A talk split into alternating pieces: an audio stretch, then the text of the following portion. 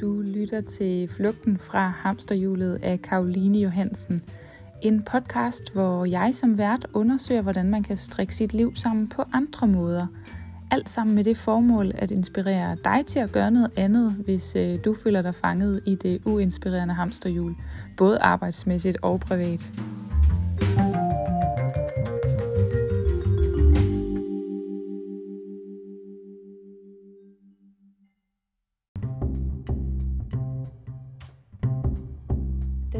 Episode er sponsoreret af HIP Pension, og det er en virksomhed, som øh, tilbyder pension på en øh, let tilgængelig og forsimplet måde.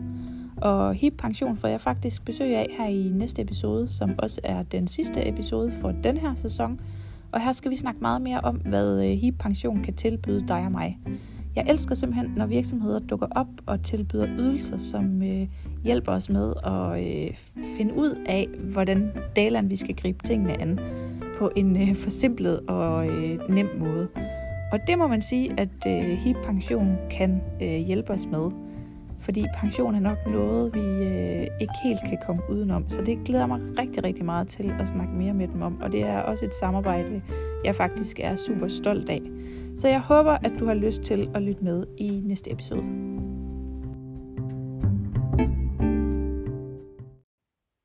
Hej og velkommen til episode 9 i Flugten fra hamsterhjulet. Dejligt, at du lytter med. I den her episode har jeg besøg af Mille Skjold Madsen, og Mille hun er den mega seje skaber af økonomimagasinet Økonomista. Og i den her episode, der skal vi snakke en masse om det her med pengeadfærd. Vi skal snakke lidt omkring det her med at springe ud som selvstændig, økonomien bag det, og så skal vi selvfølgelig også snakke om øh, hendes øh, magasin Økonomista. Så det er lidt en, en broet episode med lidt forskellige øh, emner, vi kommer omkring. Men øh, tro mig, det hele giver mening, når du hører det. Mille, hun er en sindssygt god formidler, og øh, hun har også lært mig en ting eller to under det her interview. Så rigtig, rigtig god fornøjelse med den her episode. Hej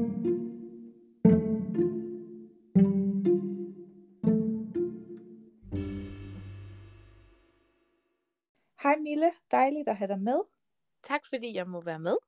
Og jeg har øh, glædet mig vildt meget til at snakke med dig i dag, fordi jeg synes, at øh, det du har gang i er bare mega sejt. Tak skal og, du have. I dag der skal vi snakke lidt om øh, både din vej til livet som selvstændig iværksætter.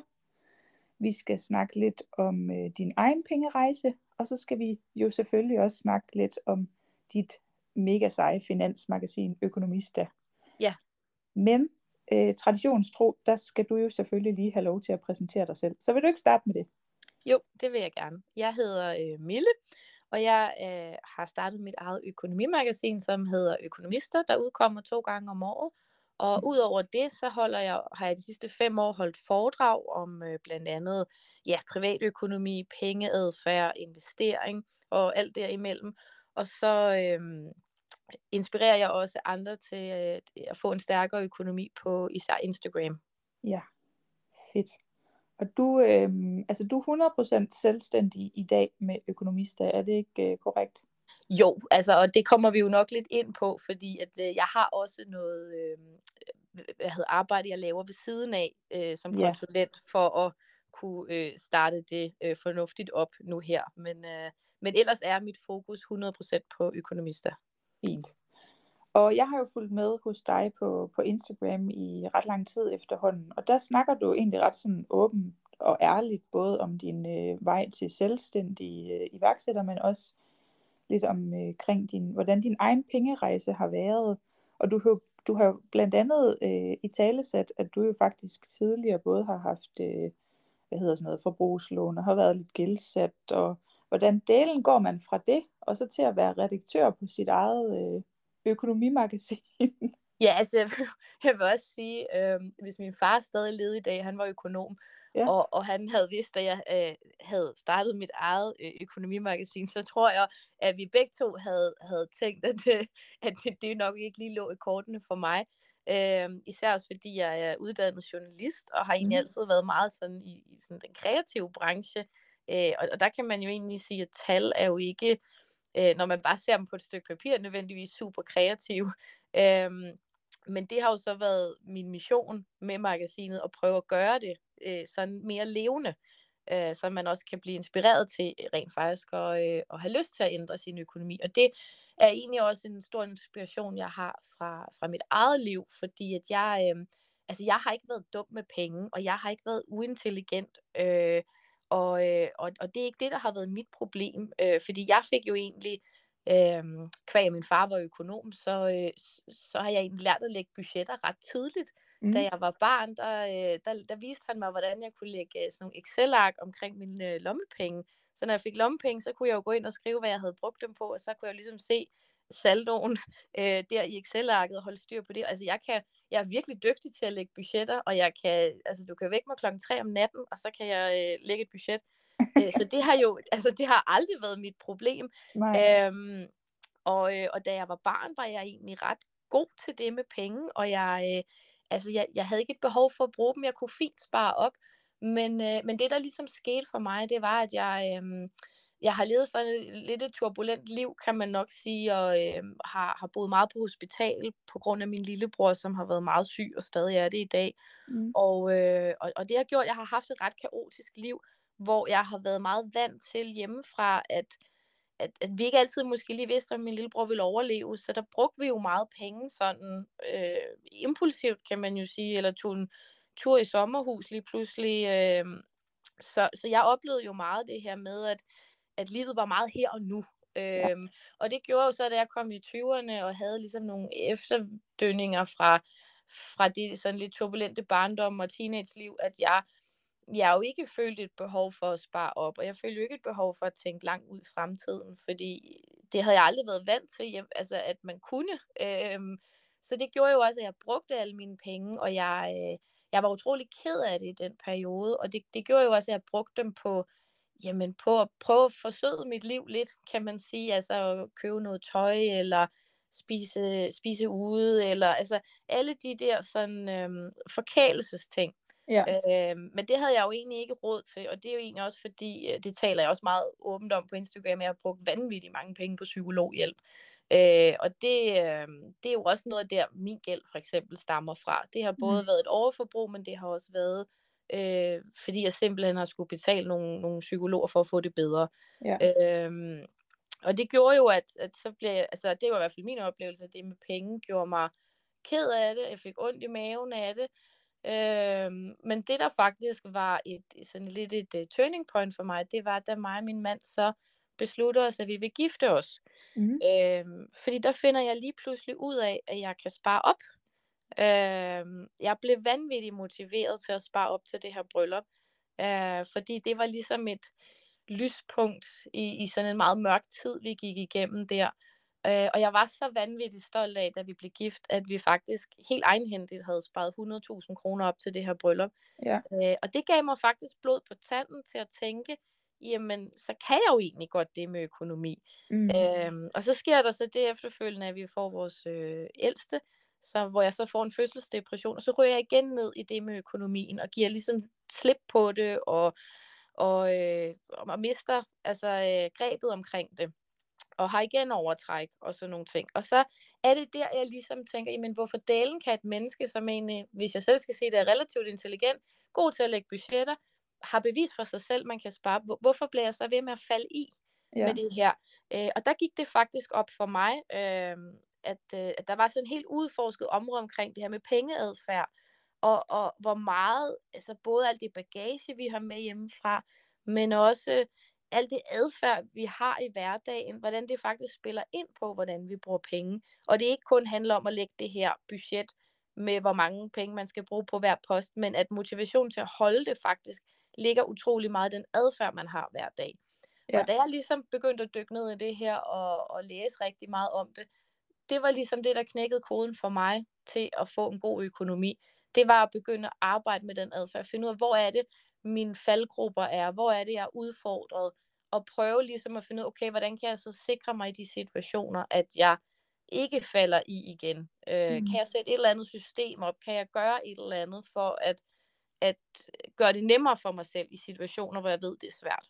Ja, Så det har faktisk været ikke bare en, hvad skal man sige, en, en pengerejse, men det har jo også næsten været sådan en, en sådan personlig udvikling på et eller andet plan. Ja, altså det har det helt sikkert. Det er jo også det, jeg øh, er helt overbevist om, at det at få, få en god økonomi er en selvudviklingsrejse. Ja, det giver mening, ja. Fordi det er jo ikke alle som dig, som lærer det hjemmefra, og vi, det snakker vi jo også tit om, at det her med, at der sker jo også alt for lidt på det område i skolen. Yeah. det er jo sådan noget, man også bør lære i skolen blandt andet, men det gør man jo heller ikke.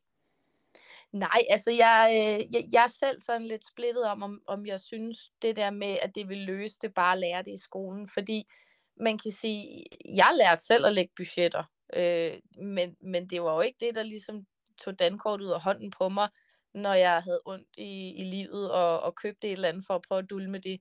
Øh, det var jo helt klart min adfærd. Mm. Øh, så jeg, jeg tror for helt sikkert, der selvfølgelig er noget grundlæggende i, at vi skal lære, jamen, hvordan hænger vores penge sammen, altså hvad går ind og hvad går ud, og, øh, og jeg synes jo også at have et fokus på det her med, hvad går jeg drømmer om i mit liv, hvordan kan jeg prioritere det i min økonomi, hvad skal der til for, at jeg kan prioritere øh, de drømme, jeg går og har.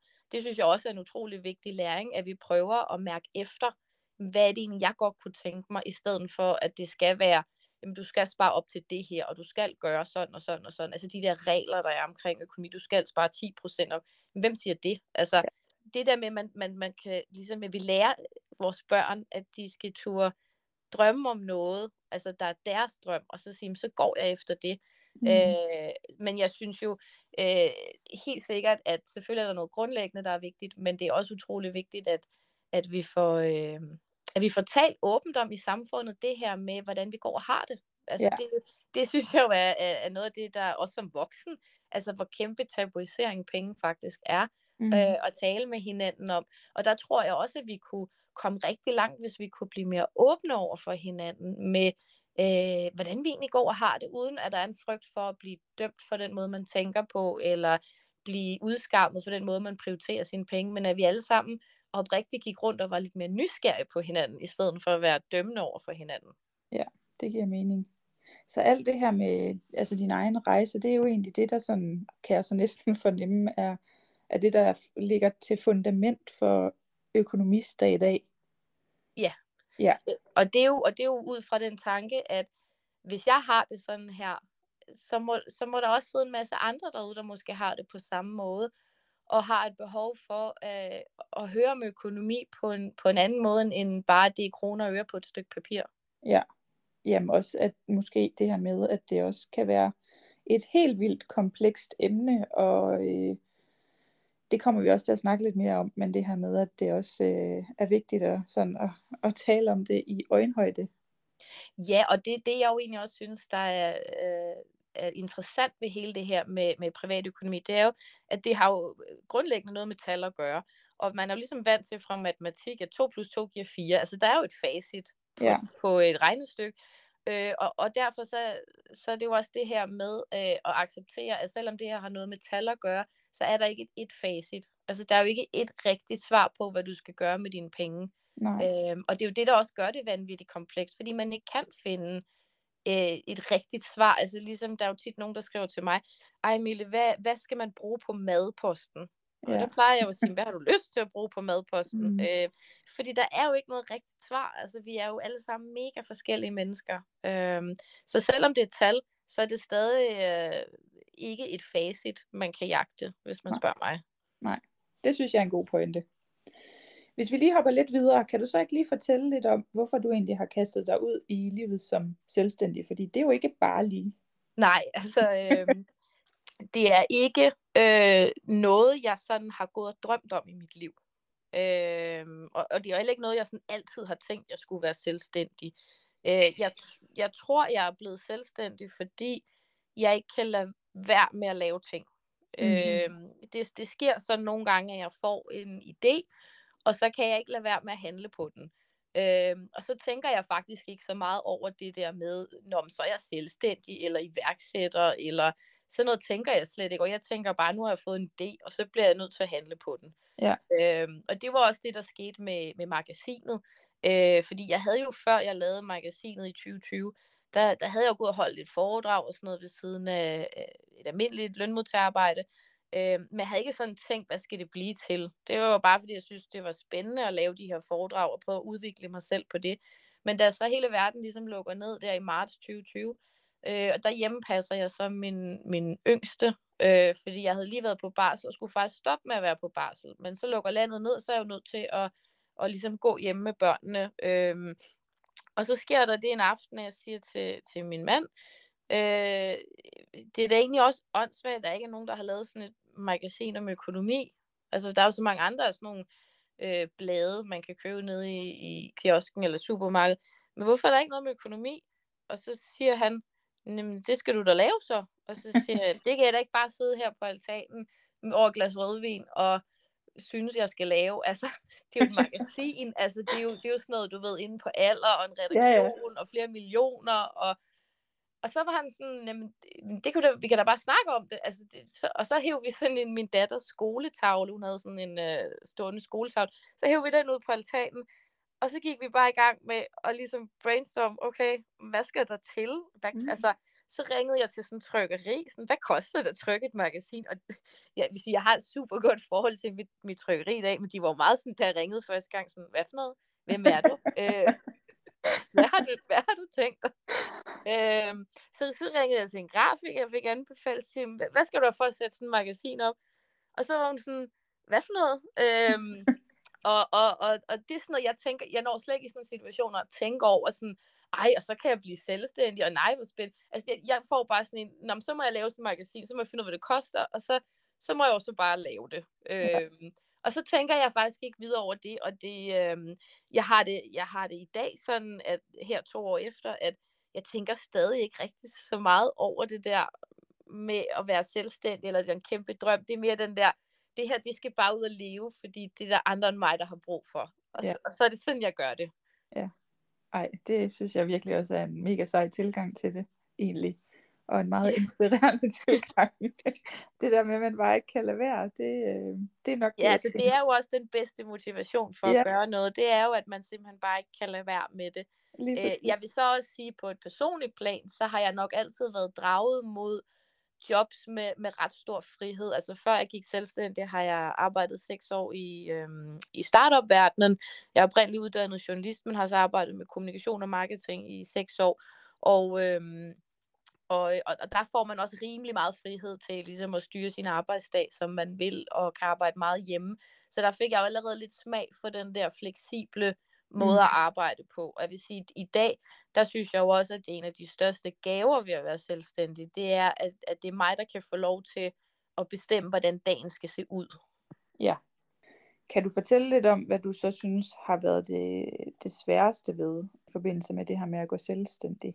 Fordi selvom man har den her idé og den her øh, drøm, og man kan slet ikke lade være med at lave det her produkt, så er det jo igen, så er det jo heller ikke bare lige, og man kan jo nødvendigvis ikke øh, leve af det fra dag et af?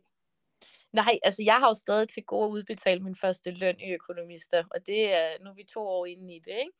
Mm. Øhm, og det er, det er simpelthen fordi, at alle de penge, jeg har, øh, jeg har tjent i virksomheden, har jeg brugt på at øh, investere i virksomheden. Ja. Øh, og det har været helt bevidst fra min side, og det er også fordi, jeg har arbejdet seks år i startup-verdenen, så jeg har været sådan ligesom first hand til at se, hvordan andre har drevet virksomhed, og lært rigtig meget af deres både succes og, øh, og fejl, der er blevet lavet. Og øh, det synes jeg også egentlig har klædt mig ret godt på til selv at have min egen virksomhed.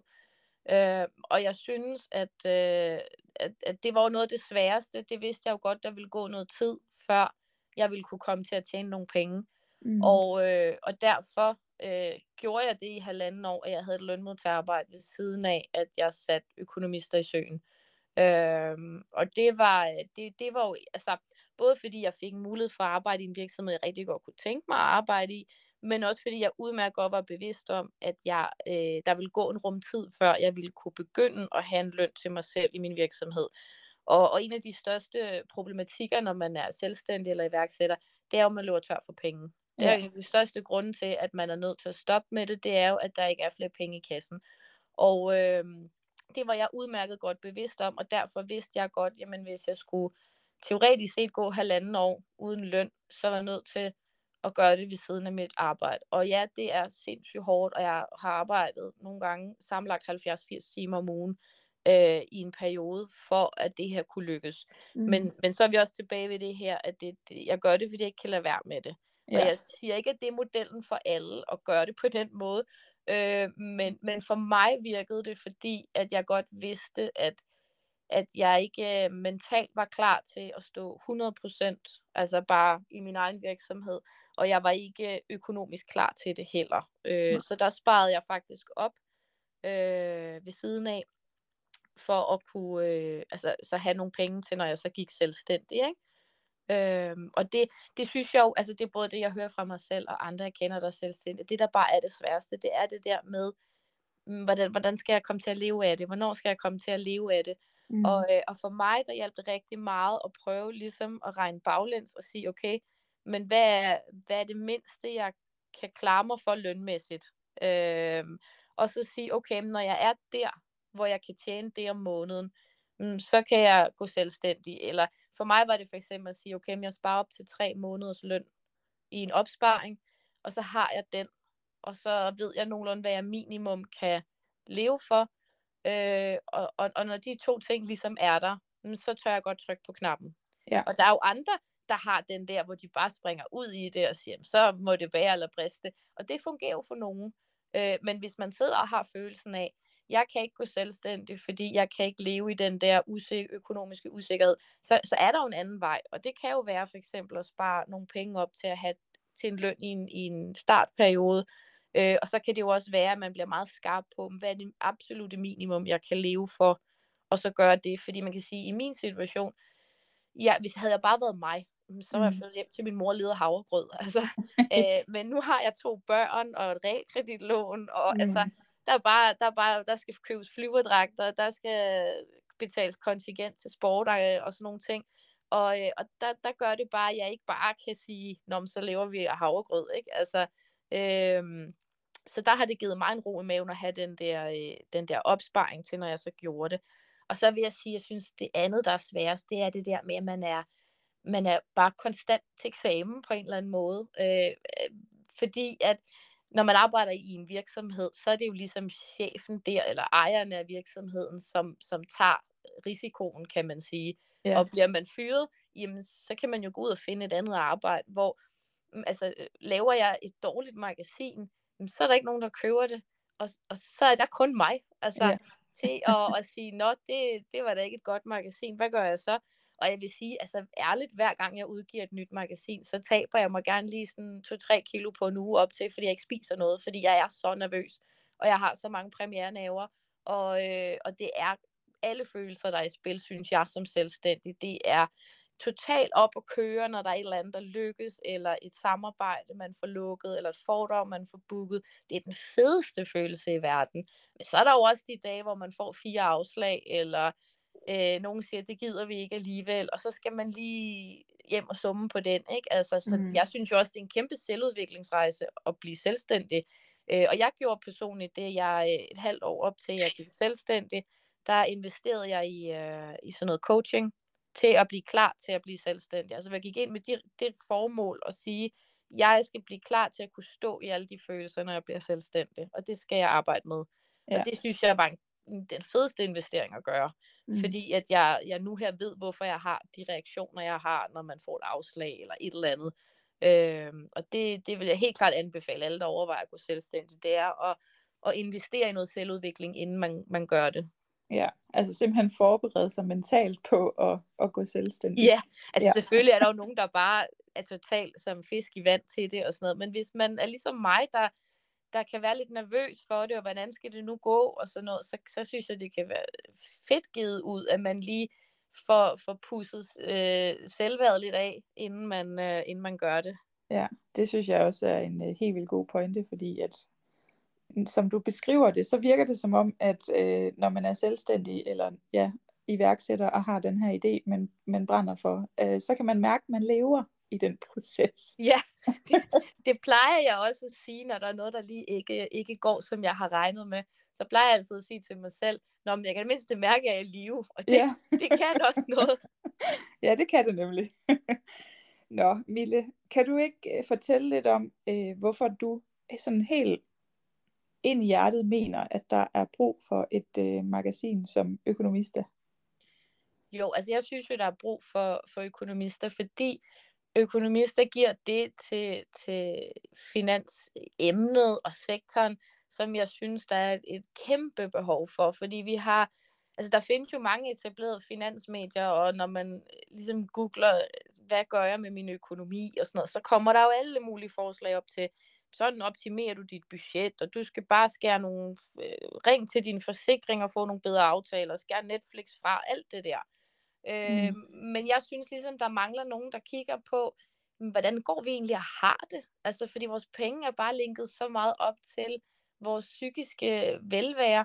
Og, og jeg synes nogle gange, der er nogen, der mangler at stille de her spørgsmål med at sige, jamen, hvad, hvad går du egentlig at drømme om? Hvad prioriterer du? Hvordan kan man ellers leve? Og det er jo det, jeg håber, magasinet, både med de der lidt faglige artikler, kan, kan give folk nogle refleksioner over, og, øh, hvordan de gerne vil prioritere deres liv, men også nogle af de historier, der er med i magasinet, med folk, som har valgt at leve på en eller anden måde, hvor at, at det er måske ikke, fordi man, man lige skal, skal gøre det præcis det samme som dem i artiklen, men måske giver det nogle refleksioner til, hvad man egentlig selv har lyst til. Fordi min motivation er ikke at kaste flere tal i hovedet på folk, det er at, at få noget værdi bag de her tal. Øhm, og jeg synes jo, vi er så forhippet på øhm, i de etablerede medier meget at tale om det her med, øh, jamen, så har nogen omsat for så meget. Altså læs de der øh, lykkelige iværksætterhistorier med, jamen, så er der nogen, der lige omsat for 20 millioner sidste år. Mm. Og ja, okay, men, men, men er de glade? Altså, yeah, giver yeah. de værdi til samfundet? Og øh, altså alle de her spørgsmål, som jeg synes, der også har noget med penge at gøre, men de bliver bare ikke stillet, fordi det er ligesom om, at vi accepterer, at det, at der er et tal, det er simpelthen en succes i sig selv. Ligesom når man læser om nogen, der siger, jamen jeg har sparet 100.000 op. Okay, men skal du bruge dem på noget, der gør dig glad? Eller var det en fed proces, du havde, mens du sparede dem op? Lærte du noget om dig selv, mens du sparede dem op? Fordi for mig siger tallet ingenting. Det er Nej. alt det, der ligger bag tallet, jeg synes, der er så vanvittigt interessant. Og det er der, vi rykker os som mennesker, når vi, når vi tør gå ind i den tanke, der er bag tallene. Der er jo slet ikke noget vejen at spare 100.000 op, det har jeg da selv gjort. Øh, men, men jeg synes, det er langt mere inspirerende at høre tankerne bag de 100.000, eller, eller altså, hvorfor de er fede øh, at have, øh, hvad man skal bruge dem til, eller hvad man lærte undervejs i at spare dem op. Øh, og, ja. og det er det, jeg synes, økonomister kan, kan give, det er den der anden dimension til penge, som vi desværre ikke taler nok om. Ja, så lige give det et ekstra lag, eller hvad man skal sige, noget dybde på en eller anden måde. Ja, og at vi måske også som samfund skal begynde at snakke om, at, at, at det ikke kun skal handle om kroner og øre. Altså at succes handler ikke kun om, hvad vi omsætter for, eller hvor meget vi kan spare op, eller hvor meget vi kan, kan tjene på et eller andet. Det handler også om, hvordan vi har det. Altså, mm. øh, og det, det synes jeg ikke, vi taler nok om. Vi taler ikke nok om den værdi, vores lykke giver os. Altså, at, øh, at, at vi taler bare om, hvad ting koster samfundet. Hvad, hvad koster det, at nogle kvinder vælger hjemmepasse? Hvor dyrt er det for samfundet? Eller den her øh, virksomhed har omsat for så meget. Det kan vi godt lide. Det, det er sådan nogle ting, jeg synes, vi i samfundet nogle gange er meget fokuseret på. Det er ikke, fordi vi ikke må være fokuseret på det, men jeg kunne bare godt nogle gange også tænke mig, at vi havde den modvægt, der sagde, okay, men hvad giver det os faktisk at have fem lykkelige kvinder, der går og hjemmepasser? Eller hvad giver det samfundet, at øh, den her arbejdsplads har omsat for 20 millioner, udover der står nogle penge på en eller anden konto? Hvad giver det os som samfund?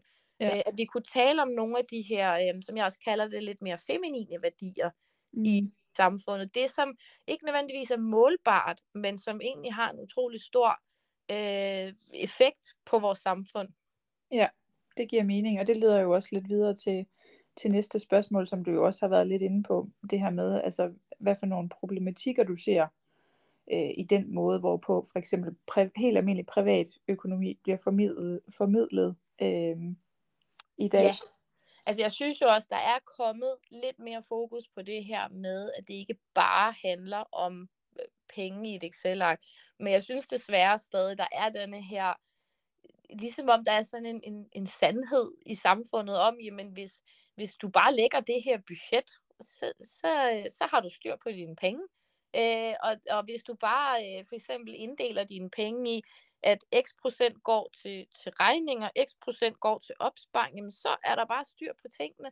Øhm, og, og, og, og det er jo lidt ligesom at sige, som sundhedssektoren og, og hele de her, øhm, hvad hedder det, slankekurer, alt det her, der har været igennem i mange år med, og ligesom, altså man har forstået, jamen det handler ikke kun om at have et kalorieregnskab. Altså det, der er vi jo langt i dag med at vide, at overvægt handler ikke kun om, at folk spiser forkert.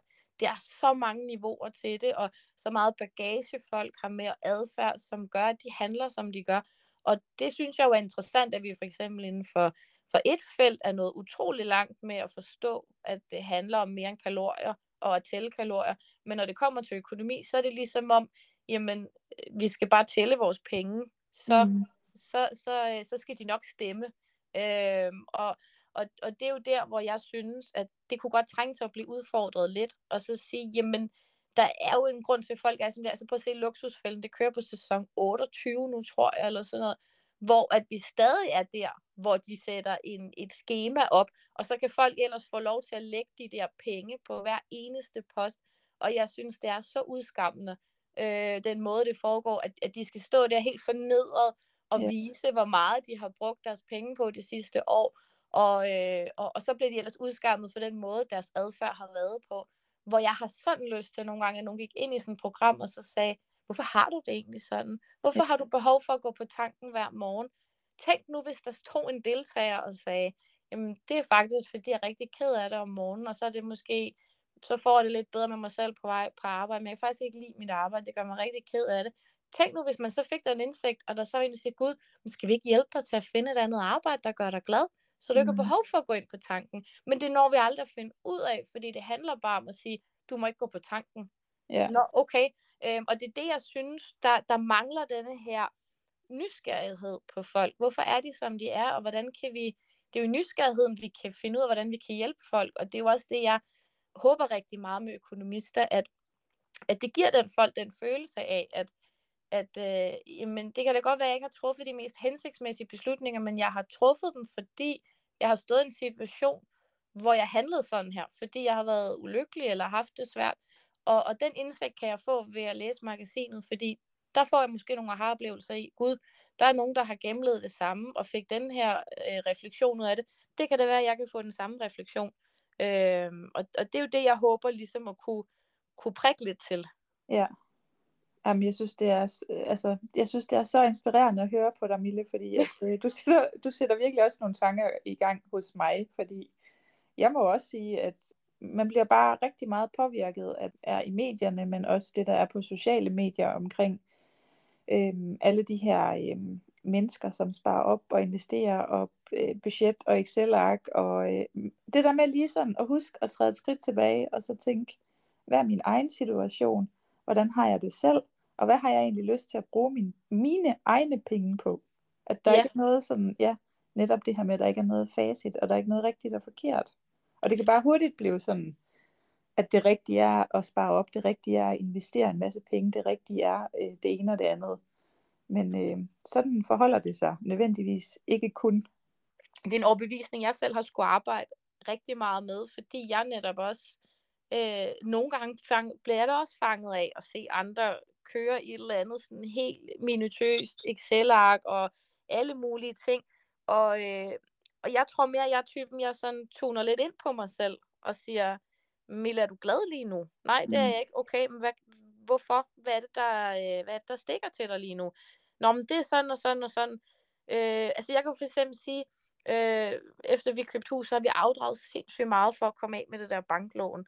Ja. Og, øh, og, og, og nu her, hvor jeg gik selvstændig, så kunne jeg bare mærke, at det gav mig så meget ondt i maven, og skulle blive ved med det, fordi øj, så skulle jeg godt nok arbejde mange timer øh, ekstra ved siden af, for at kunne, kunne få de ender til at mødes. Og så kunne jeg mærke, at det, det giver mig simpelthen ikke energi at være i, i den situation. Øhm, og så fandt vi ud af, at øh, fordi renten jo også steg nu, så kunne vi opkonvertere vores lån og skære noget restgæld af. Så fik vi en ny vurdering på hus, og så kunne vi faktisk lægge det, altså, det resterende ind, som, så det hele var realkreditlån. Og så kunne mm-hmm. vi få afdragsfrihed i en periode, og jeg kunne bare mærke på mig selv, wow, det tog bare lige en kæmpe lettelse af mig. fordi så kunne jeg faktisk fokusere på min virksomhed og få min virksomhed til at vækste. Og der havde jeg da også et øjeblik sådan, Nå, at det er økonomisk fornuftigt. Fordi alle siger jo, åh, hvor skal du bare afdrage alt muligt. Og så tænkte jeg jo bagefter, jamen Mille, det er det jo faktisk, fordi du, du vælger jo ikke afdragsfrihed for at kunne gå ud og fyre den af. Altså, du vælger jo afdragsfrihed for at kunne investere i din virksomhed. Det er jo også en investering. Det er jo mm. også en værdi for dig at have den virksomhed. Den, den, er jo pæ- altså, den repræsenterer jo en værdi.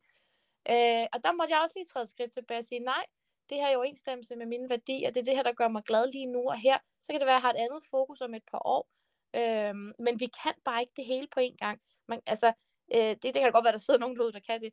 Men, men jeg kan ikke personligt både være ekspert til at afdrage, ekspert til at investere, ekspert til at starte min egen virksomhed, ekspert til at afdrage, indbetale ekstra til pension. Jeg kan ikke det hele på én gang. Altså, Nej. så mange penge har jeg godt nok ikke. Og det er jo der, hvor jeg synes, det er rigtig vigtigt, at man får kigget på, hvor er jeg lige nu i mit liv, og hvor, hvad er det vigtigste lige nu, og hvilke konsekvenser vil det have i fremtiden, at jeg træffer det her valg lige nu.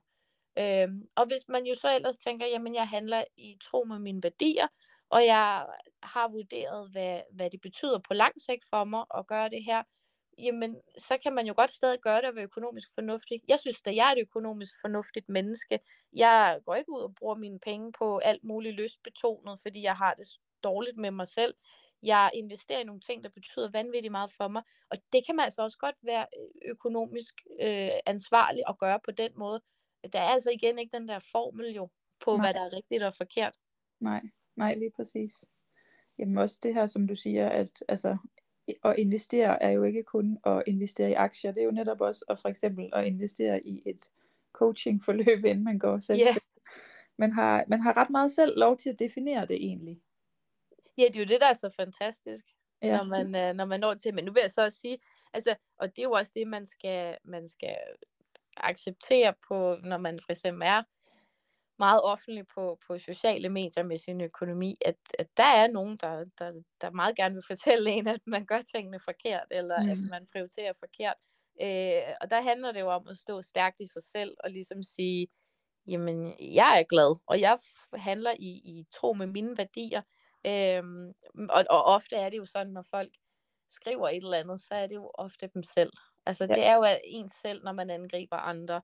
Øh, og det har jeg fundet en eller anden ro i, at ligesom sige, når der er nogen, der skriver noget negativt til mig, så handler det jo ofte om dem selv. Mm. Øh, og, det, øh, og, og, og, og det er jo det, der også viser sig lidt ved det her med udskamning, ved at tage nogle valg, som andre måske ikke vil tage, at, at vi er så hurtige til at udskamme hinanden, for, fordi vi tager nogle andre valg, end, end de måske vil gøre. Ikke? Øhm, og det er jo også det, jeg nogle gange håber, at sådan debatten omkring sådan noget kunne, kunne blive lidt mere øh, altså, øh, nysgerrig, i stedet for at vi, vi havde travlt med at pege fingre af, af andre, der, der gør tingene på en anden måde end en selv. Ikke? Ja, ja, lige præcis. Mille, kan du ikke fortælle lidt om, hvis man nu selv går med den her øhm, selvstændige i maven, øhm, hvilke muligheder er der så i forhold til for eksempel at gribe, øh, gribe økonomien i det andet. Øhm, fordi vi jo også snakkede om det her med, at de fleste nystartede nok ikke tjener penge til øh, at kunne leve af det, nødvendigvis fra dag et. Jo, det vil jeg rigtig gerne fortælle, fordi altså jeg, øh, jeg kan jo kun fortælle ud fra, hvad jeg, hvad jeg selv har gjort, men jeg har kender rigtig mange selvstændige selv, og har jo som sagt også arbejdet i startup-verdenen, så jeg øh, havde en ret stor øh, viden om, at der, der vil gå tid, før jeg kunne hive en løn ud til mig selv i min virksomhed. Øh, og, og jeg tror nogle gange, at der går længere tid, end man egentlig tror, der gør. Mm. Øh, nu er det jo selvfølgelig forskelligt, hvad man godt kunne tænke sig at lave som selvstændig. Man kan sige, nu laver jeg jo for eksempel noget konsulentarbejde ved siden af, øh, og det giver mig min den, jeg kalder rubrødsløn. Øh, hvor man kan sige, det er den løn, jeg ved, jeg så nogenlunde kan regne med, når jeg går ud og laver noget undervisning eller nogle workshops. Øhm, og det betaler ligesom, du ved, de faste regninger. Sådan så jeg ikke skal sidde og være afhængig af at sælge x antal magasiner. Øhm, og der er jo selvfølgelig forskel, skal man åbne en bagerforretning, så, så er der rigtig mange omkostninger forbundet med det. Øh, det er der i og for sig også ved at lave et trygt magasin. Øhm, det jeg gjorde, det var, at jeg, jeg havde nogle forskellige delmål for, for min virksomhed. Det første, det var, at jeg skulle, skulle simpelthen bare lave det første magasin.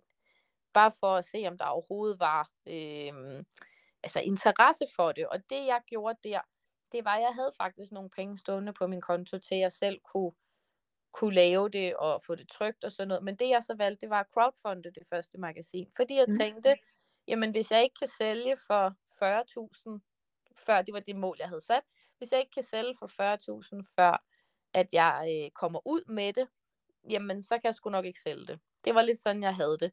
Ja. Øhm, så det var simpelthen min måde at trykteste markedet på. Det var at ligesom lave sådan et mock-up og en video, og ligesom sige, det her, det øh, kunne være noget, der kunne komme til at ske. Og så kunne folk ligesom sige, okay, men jeg øh, forudbetaler et magasin, øh, og bliver det til noget, så, så modtager jeg mit magasin. Og øh, det er vanvittigt hårdt at crowdfunde. Det er fuld, altså det er eksamen i 14, øh, hvad hedder det, fire uger øh, hver eneste dag. Totalt vanvittigt. Men det man lærer, det er for eksempel at crowdfunde, det er for det første, så speeder du processen op, fordi jeg valgte at have fire uger at crowdfunde i. Det betyder også, at man skal være meget skarp på noget PR og noget række ud til nogen, som måske kan donere lidt flere penge til det, end, øh, end, end bare enkelte magasiner. Øhm, og, øh, og det der også er ved det, det er, at jeg kunne godt have siddet og nørdet med det her i et halvt år, og så udkommer det og sådan noget. Men når man har så kort tid til det, og man skal sende et magasin til folk relativt kort tid efter, sådan en crowdfunding er slut, jamen, så gør det også, at man er nødt til at komme, komme ud med det. Og, ja. og det er jo det der med eksekveringen, det er det, der er så vigtigt, når man er selvstændig. Fordi det kommer aldrig til at være 100% perfekt. Og mit første magasin er jo ikke mit bedste magasin, fordi det, det kan det jo aldrig blive, det er jo det første. Øh, men, men det er det der med, så er man i gang, ikke? Altså, mm. øh, og det er jo det, jeg synes, der er det aller, aller vigtigste. Det er, at man får, får så få penge som muligt i starten for testet sin idé af.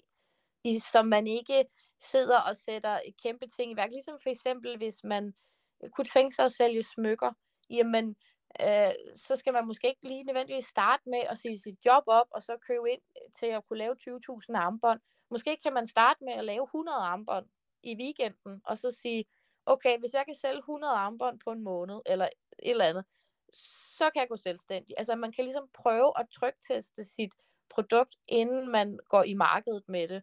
Øh, fordi så får man relativt billigt og hurtigt fundet ud af, jamen, har det her overhovedet sin gang på jord? Altså inden man får lavet en hjemmeside til 50.000 og designet et logo og alt muligt. Jeg havde ingen af de ting på plads til at starte. Øh, og jeg lavede en eller anden hurtig, scrappy hjemmeside, øh, som der er flere, der har været rigtig søde og, og skrive til mig og sige, det kunne du godt have gjort bedre. Men sådan, ja, men var jeg så kommet i markedet? Det aner Nej. jeg Altså, så nogle gange er det også, jeg er sådan meget fuck it, ship it typen. Altså, så laver vi det, og så sender vi det bare ud, og så får man feedback, og så siger folk, jeg kunne godt tænke mig sådan en artikel, ej, kunne det ikke lige være sådan, fedt, det laver vi næste gang, altså, men ja. så er vi i gang. Ja. Øhm, og så, så havde jeg selv de delmål, der hed, jeg skulle i gang og ligesom have et proof of concept. Og da jeg så havde det, så tænkte jeg, okay, så kører jeg. Og så var mit næste mål, at jeg skulle gå break-even, sådan så ikke noget med løn til mig selv, men at jeg skulle nå dertil, hvor alle udgifter i virksomheden kunne betales af omsætning.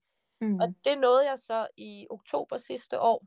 Der var virksomheden 100% selvkørende, øh, hvor jeg ikke skulle sådan sætte penge til fra min egen private økonomi. Øh, og jeg har øh, indtil videre faktisk kun selv investeret 22.000 i min virksomhed. Resten kø, har kørt bare altså, øh, selv i virksomheden. Ikke? Ja. Og det er jo vildt, når man tænker på, at man sidder og tænker, ej, at starte sådan en magasin, det må også koste mange penge, og nu crowdfundede jeg selvfølgelig en del i starten, det fik jeg en, en, en god øh, indtægt på, men, men ellers har jeg faktisk kun selv investeret 22.000 i økonomister, og når ja. man hører det nu, og sidder og tænker, gud, Nå, det er jo måske ikke så mange penge, som jeg forestillede mig, det ville være. Øh, så kan man sige, at jeg har investeret tid, hvor jeg ikke har udbetalt løn til mig selv. Det er altså rigtig mange flere penge end de 22.000. Men, men kroner øremæssigt fra min opsparing, så, så har jeg jo faktisk ikke investeret mere i det. Øh, og det er jo fordi, jeg har været meget opmærksom på mine udgifter, og været meget opmærksom på ikke at begynde at betale for en masse ting, for at jeg ligesom kan se, at det fungerer. Altså, der er ikke nogen grund til at lave en fed hjemmeside, og alle mulige øh, grafikker og visitkort og alt muligt, man hurtigt kan falde i fælden som selvstændig, at man skal have det hele for det perfekt. Det behøver man altså ikke. Øh, man må bare starte, og så må man sige, kan jeg tjene penge på det? Ja, okay. Så prøver jeg at tjene nogle flere penge på det. Og når jeg så når et eller andet punkt økonomisk, så siger jeg, okay, så får jeg lavet den fede hjemmeside, eller så får jeg gjort det. Men folk skal, kunderne skal nok komme i starten, selvom man mm. ikke har alle de der perfekte ting. Ja. Øhm, og nu her er mit fokus jo så, nu hvor jeg selv er blevet selvstændig, så, øhm, så har mit fokus så været at, øh, at finde lidt konsulentarbejde ved siden af, som kunne betale det her minimumsbeløb, jeg øh, synes, jeg havde brug for. Øh, og så har jeg stadig ikke fokus på at udbetale løn endnu. Øh, det er egentlig først noget, jeg sådan går og tænker bliver slut 2022, øh, at, at jeg skal begynde at, at gøre det. Mm. Det giver mening. Hvad så, hvis man øh, drømmer om det her selvstændige liv, og øh, man har noget, altså sådan sin egen privat økonomi ved siden af, hvordan kan man optimere den, så det ligesom også følges ad, fordi det nytter jo ikke noget, man, man bare bruger i fling, hvis man har den her selvstændige i maven. Yeah.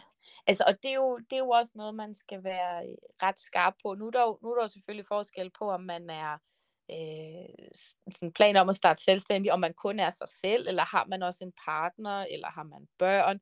Øh, der, er jo, der er jo mange forskellige veje ind i det her, og jeg tror da, jamen, havde jeg bare været mig selv, så, øh, så kunne jeg nok godt have fundet på at leve i en eller anden kælder, og, øh, og leve af havregrød eller et eller andet. Øh, men, øh, men jeg kan også mærke for mig, der giver det også energi, at jeg øh, ikke føler, at vi er altså at, at hele familien skulle ligge under for, øh, for, for, at jeg gerne vil det her selvstændige liv. Selvfølgelig er der nogle, nogle prioriteringer, vi, vi ikke kan gøre i vores familie, fordi at jeg har, har valgt at satse på det her. Men, øh, men det, jeg, vi ligesom kiggede på mig og min mand, da jeg ligesom sagde, okay, jeg har en drøm om i 2022, så skal jeg, øh, så skal jeg sige mit job op og være selvstændig. Øh, og så satte vi os ligesom og kiggede ned på økonomien, jamen, hvordan kunne vi sørge for at skære de, de almindelige, altså faste udgifter, så meget ind til benet som muligt.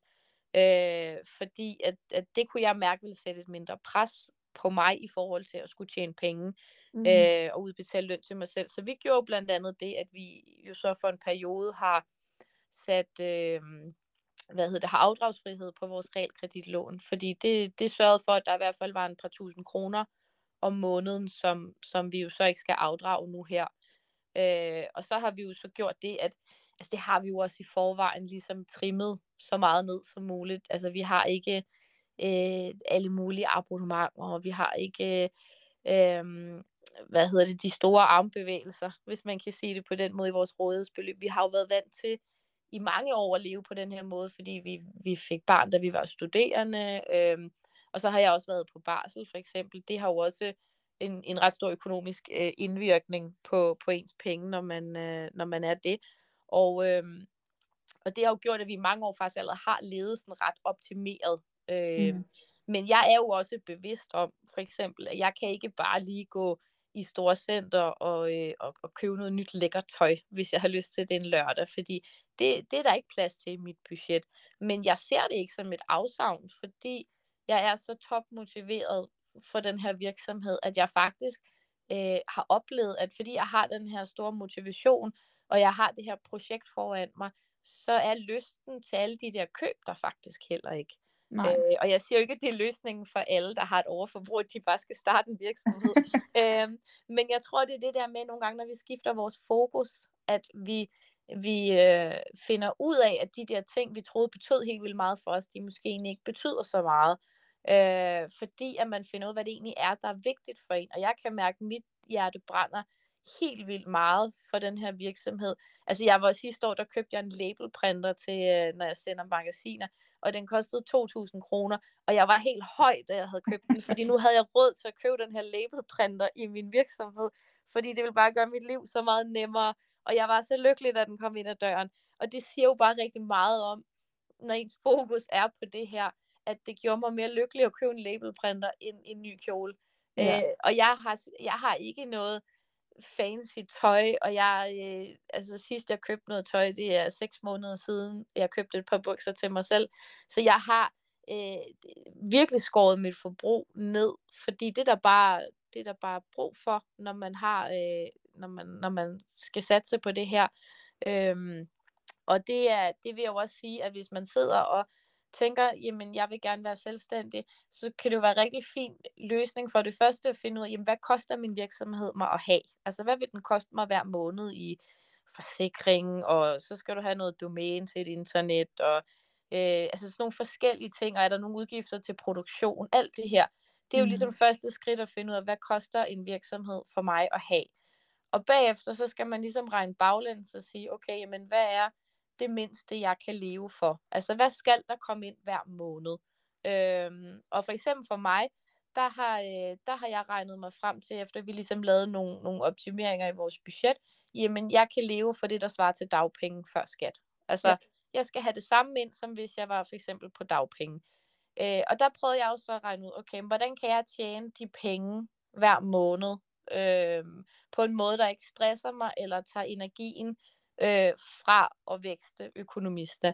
Og der har jeg jo så en periode aftalt med mig selv, at indtil jeg kan så nogenlunde betale løn i økonomister, jamen så har jeg lidt konsulentarbejde ved siden af, hvor jeg laver noget undervisning og nogle workshops.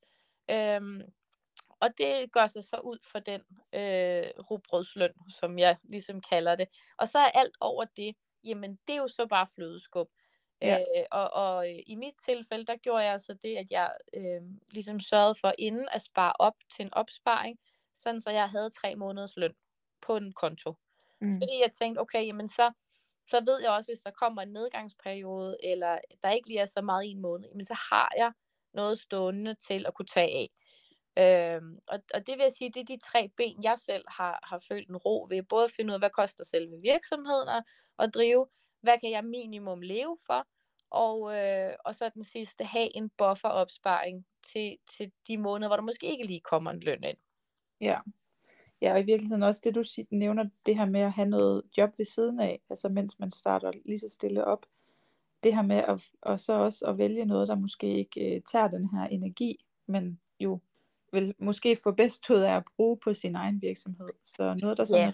er simpelt. Og, altså det kunne jo være for eksempel et, at være handicaphjælper også, eller Lige arbejde præcis. på et lager, eller og det kommer, og det kommer jo 100% an på, hvad det er for en virksomhed, man skal drive, og hvordan øh, øh, hvordan det ligesom skal stykke sammen. Fordi altså, skal du for eksempel åbne et bageri, der er du ret afhængig af at stå i forretningen i mange timer og ekspedere mm. nogle kunder, indtil du måske kan hyre en til at ekspedere. Men der, der kræver det jo din fysiske tilstedeværelse i mange ja. timer. Og der ja. kan man sige, der er det måske ikke så nemt at sige, så kan du bare lige gå ud og lave lidt undervisning ved siden af, ligesom jeg gør, fordi så har du nok ikke energien til det, når du lukker bageriet ned og skal stå op igen klokken 3 om natten og bage videre. Øhm, men, men nu er jeg jo i en situation, hvor den type job, jeg laver, det er meget foran en computer, og det er ofte ikke særlig afhængig af at være på et bestemt tidspunkt på døgnet eller på ugen. Og derfor kan jeg jo godt strukturere min måned og sige, jamen der er en, øh, en dag, altså måske sammenlagt timemæssigt en dag om ugen, hvor jeg laver noget andet. Og det mm. har jeg det helt fint med, fordi det, det passer fint ind, og jeg kan jo godt sidde og skrive økonomisterartikler om aftenen og sådan noget. Så jeg er jo ikke så afhængig af at være et sted. Men ellers er det netop også en rigtig god idé, det her med måske at tage et arbejde, hvor at man ikke laver nødvendigvis det samme som i sin virksomhed, som du nævner, for eksempel øh, handicaphjælper, eller det kan jo være, dengang man kunne være poder, øh, ja. hvor, hvor man kan stå og lave sådan noget, eller øh, måske et rengøringsarbejde, for eksempel. Øh, og, og det kan jo være sådan noget, hvor det ligesom kan, man kan sige, det ved jeg nogenlunde, der kommer ind, øh, og så kan man måske starte med at sige, øh, jamen så arbejder jeg tre dage om ugen, deltid et eller andet sted, og så to dage om ugen laver jeg min egen virksomhed. Og når jeg så får vind i sejlene, jamen så kan det være to dage om ugen, jeg har et deltidsjob. Og den måde kan man jo også arbejde sig ned på, øhm, indtil man til sidst så kan give helt slip på det her deltidsarbejde. Det kan jo også være en rigtig god løsning. Mm, ja, lige præcis. Det, jeg har lidt et sidste spørgsmål til dig, Mille, øhm, og det er, at øh, du jo også har talt lidt om på din øh, Instagram blandt andet, at det her med, at du er egentlig meget åben omkring det, når din energi lige øh, bliver drænet, så trækker du lige stikket. Altså du sådan har lidt fokus på det her med, øh, hvordan man øh, egentlig strikker sit selvstændige liv sammen. Hvor, hvorfor synes du, det er så vigtigt, at man har fokus på det? Altså det er, fordi jeg selv har været syg af stress før. Okay. Øh, jeg har af to omgange i mit liv været meget syg af stress. Øh, mm. En gang, hvor jeg var sygemeldt i længere tid, Øh, og, øh, og der kunne jeg helt klart godt nok have mærket tegnene inden. Øh, men jeg valgte bare at ignorere dem. Og så endte jeg faktisk med, øh, en, altså en af dem, der var det rigtig, rigtig slemt. Der var det faktisk sådan, at jeg, øh, hvad hedder det, altså nærmest fik sådan hjerte, altså problem, sådan, hvad hedder det, hvor jeg var på hospitalet, og hvor jeg besvimede, og mit hjerte kortvejt stoppede med at slå, altså i et par sekunder. Øh, og jeg kom til mig selv. Ja, og det var, fordi jeg var under et umenneskeligt pres, øh, ja. fik jeg så at vide. Øh, jeg var så indlagt, fordi man jo skulle være sikker på, at der ikke var noget fysisk galt med mig. Øh, men jeg var syg af stress. Øh, og min far, han var faktisk lige død inden da øh, af hjertestop. Og, øh, og, og så skal jeg se tilbage, så, så tror jeg helt sikkert, at min far døde af at presse sig selv for hårdt. Mm. Øh, og det blev en motivation for mig på en måde at sige, at jeg er meget inspireret af det drive, min far havde i sit arbejdsliv, men jeg skal også sørge for ikke at ende på samme måde. Øhm, og det har været et kæmpe arbejde at finde ud af den der øh, meget fine grænse, der er mellem at have et drive og presse sig selv, men ikke komme ud over kanten.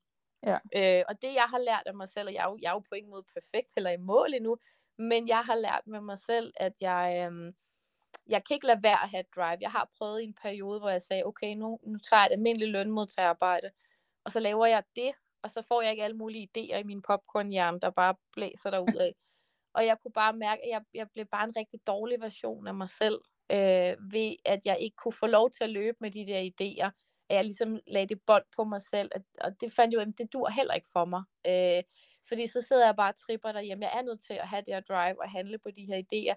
Men hvordan kan jeg så leve bedst mulig sameksistens med dem. Og det er, at jeg kan godt presse på i noget tid, og køre på, hvis det kræves af mig, hvis jeg nu har et par foredrags i træk og sådan noget. Men så har jeg lært, så skal jeg også bagefter lige lægge en periode ind, hvor jeg siger, okay, så har jeg en uge, hvor jeg kun sidder og laver lidt administrativt. Altså, hvor jeg kun sidder og laver lidt regnskab og svarer på mails, og ikke er ude og lave de store armbevægelser. Øhm, og jeg, jeg ser det meget sådan visuelt, som at hvis man ligesom kører en bil, at så er det bedre, hvis man lige pludselig opdager på motorvejen, man kører 150, så er det bedre lige at trække ind i eneste spor og let speederen lidt, end at man pludselig er nødt til at lave en katastrofeopbremsning, fordi der kommer en kø foran en. Ikke? Altså, ja. øhm, og det, det er noget af det, jeg har sådan haft rigtig meget fokus på at prøve at ligesom sige, okay, hvornår kan jeg begynde at mærke noget, øh, så skal jeg nok lige let foden lidt fra speederen. Mm. Øhm, og, og jeg gør selv meget det, at jeg, øh, jeg mediterer hver dag øh, for at simpelthen bare finde ro, øh, så jeg ikke bliver stresset og ikke farer rundt og begynder på alt muligt, men ligesom lige får tid til at sætte mig ned og sige, hvad er det, der fylder i dag? Øh, er det noget godt, der fylder, eller er det noget, jeg skal give slip på? Øh, og så acceptere de ting, man ikke kan ændre, jamen dem skal man give slip på. Fordi der er så mange ting som selvstændigt, man bare ikke er herre over. Øh, man er jo ikke herre over, hvordan nogen svarer på en mail, og man er ikke herre over, hvordan om nogen synes, man er Guds gave til finanssektoren. Altså det, man kan ikke styre, hvad andre gør, men, men øh, de ting, man ikke kan ændre, dem, dem prøver jeg virkelig bare at give slip på, og så sige, okay, hvad kan jeg ændre på, og hvad, hvor skal jeg sende min energi hen i dag, for, mm. at, øh, for at få noget ud af det. Altså, øh, og det er, det, jeg synes jo, det er et langvejt arbejde, og, og, og, og ligesom at både at kunne have drive, men ikke brænde ud, ikke? Altså fordi at det, øh, ja, det kan man også risikere som selvstændig, hvis man føler, at man skal løbe efter alle bolde, og, øh, og så griber man ingen af dem. Ja, lige præcis. Men også fordi der i mange år har været sådan en, en forestilling omkring, at det her med at være selvstændig, det er i lige med hundredvis af timer øh, om ugen, sådan arbejdsmæssigt, for mm. at man er en, er en succes. Men sådan forholder det sig nødvendigvis ikke. Nej, det synes jeg jo heller ikke, men, det, men jeg synes også, at det, det, det er jo også sjovt det her med timer, fordi at man kan, man kan jo lægge vanvittigt mange timer i noget, men stadig ikke udrette noget. Og så kan mm. man lægge meget få fokuserede timer i noget, og så få helt vildt stor udbytte af det.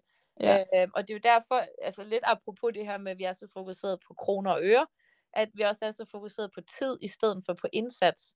Ja. Fordi jeg kan da for eksempel godt mærke, at når jeg er stresset eller lidt presset, jamen så bruger jeg også forholdsvis meget mere tid på at komme i mål med noget, fordi min hjerne også lige skal nå at sige, åh oh, nej, og hvad med det derovre, vi skal også stresse over det herovre, og har du nu husket at tænke på det der, hvor når jeg er meget mere i balance med mig selv, så løser jeg også mine opgaver meget hurtigere, fordi at jeg kan fokusere på dem. Mm. Lige præcis. Det synes jeg er en uh, ret god afslutning, Mille. Nu har vi snakket ja. lang tid. det er så, også en af mine styrker. Jamen, det er jo meget positivt, når du er ude og holde øh, undervisning og så videre, at man kan finde ud af at snakke. ja. Men det har i hvert fald været en, en stor fornøjelse at snakke med dig, Mille. Og jeg vil lige høre øh, til sidst, vil du ikke lige fortælle lidt om, hvis man har lyst til at følge, følge med, hvor man så kan finde dig henne? Jo, altså jeg er øh, primært aktiv på øh, Instagram under, øh, hvad hedder det, både Økonomista, magasinet har sin egen profil, der hedder Økonomista, og så har jeg også min egen profil, som hedder mille.økonomista, hvor jeg sådan deler mere de personlige refleksioner og, og livet som selvstændig også. Øh, ja. Og så er jeg også på LinkedIn, hvor jeg hedder Mille Skjold Madsen, og man er altid velkommen til at komme ind og, øh, og connecte, hvis man vil have den der lidt mere iværksætter øh, vibe. Fint. Perfekt. Tusind, tusind tak, fordi du havde lyst til at være med, Mille. Det var en fornøjelse. Det var super hyggeligt. Det er mig, der siger tak.